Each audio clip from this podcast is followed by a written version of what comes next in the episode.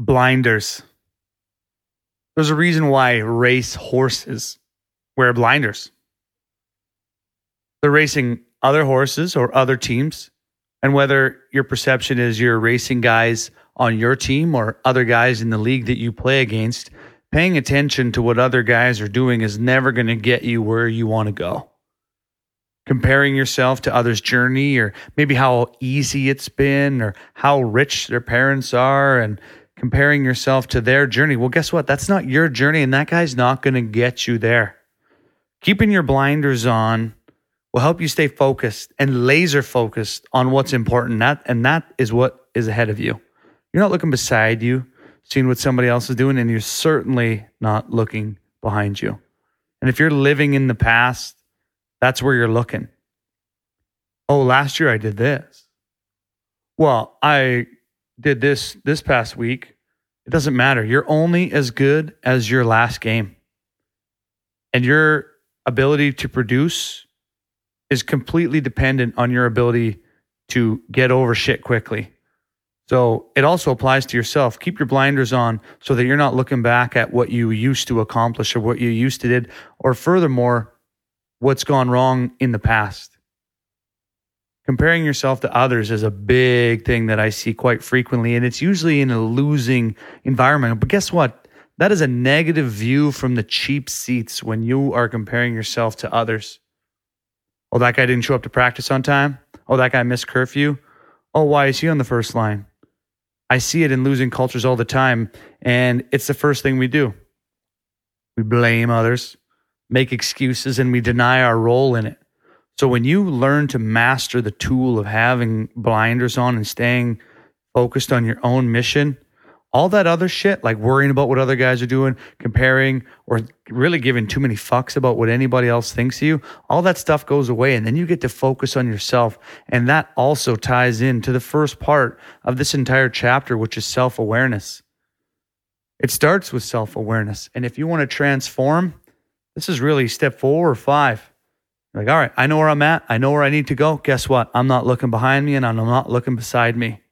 And I'm certainly not worried about what other guys are doing or aren't doing. And if you notice other guys are doing it and you have this mastered, well, then send the elevator back down and help somebody else because every single team and every single one of us at one point has looked over our shoulder to see what somebody else is doing. Mow your own grass. Don't pay attention to what your neighbor's doing. Look at your own homework. Stay focused on your own mission. And that is so critical for you to move forward. There's a reason why guys on the first line get a longer leash. And if you want that to be you, stop looking at them and just fucking outperform them. It's quite simple. And if you want to be a stud horse, guess what? Stud horses always have their blinders on. The idea of blinders is it's quite clever. You're only looking ahead. You don't look beside you. You're certainly not looking behind you. We just talked about that. You only look at what's ahead. What's your next hurdle? What's your next goal? Who are you fucking chasing? It's pretty simple. The horses that win are the horses that don't worry about the fucking guys beside them. And they certainly don't worry about the guys behind them. They just worry about making up more ground, putting more ground between you and the person beside you or behind you, and chasing the person in front of you and chasing them down and fucking clawing over them and taking their job and their paycheck and their stats and allowing themselves to reach the potential they want being a stud horse or being a stud player or whatever the fuck you want to say has to do with being focused, with that self realization, that communication and expectation, that high baseline of confidence.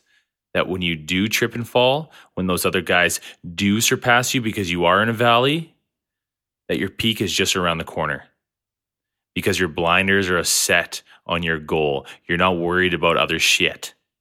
You're not worried about the equipment you have. You're not worried about anything. All you're worried about is put in the work, being successful, being fucking mentally dialed, being physically prepared, recovering properly, foam rolling afters because tomorrow's a new fucking day and somebody is trying to chase you.